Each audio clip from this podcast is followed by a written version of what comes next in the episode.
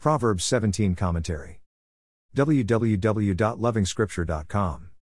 Chapter 17 begins by elevating the importance of peace. Without peace, all feasting is useless, be it a feast of money, entertainment, pleasure, fame, or indeed any other form of abundance. The New Testament expands our understanding of the term peace. It is more than simply the absence of strife. Ephesians would put it this way For he himself is our peace. Ephesians 2 verse 14a. The scripture is making the point that without Jesus, all other forms of attaining completeness are useless. The mention of a servant who rules over the disgraced son may draw the thoughts of the famous fall in Genesis 3. Humanity lost the blessing of dominion.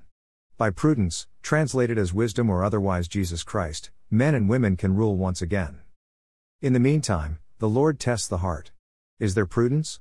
No, if you still want to listen to liars, mock the poor, pay your way through, and feel salvation can be bought by human effort.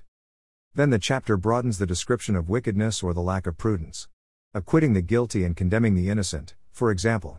You expect the Lord to be happy with this? The Lord tests the heart. Is your heart happy with wickedness? Or is there pain inside because of sin and wrongdoing? What senselessness, and what stupidity to want to put your life on the line all for nothing. Verse 18. The scripture is lamenting the poor reasoning behind wickedness. Why do you want to be part of it? For what and for who? Verse 21 seems to picture the Creator God grieving over the foolishness of his children. He knows the missing part, prudence, wisdom it is. In this book, the Lord explains the human problem lack of wisdom. Read wisdom. Without wisdom, nothing works. The last verse is a masterpiece. Say nothing and everyone thinks you are intelligent.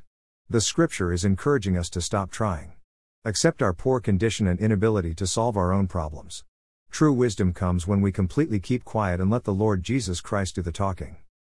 More resources visit www.lovingscripture.com.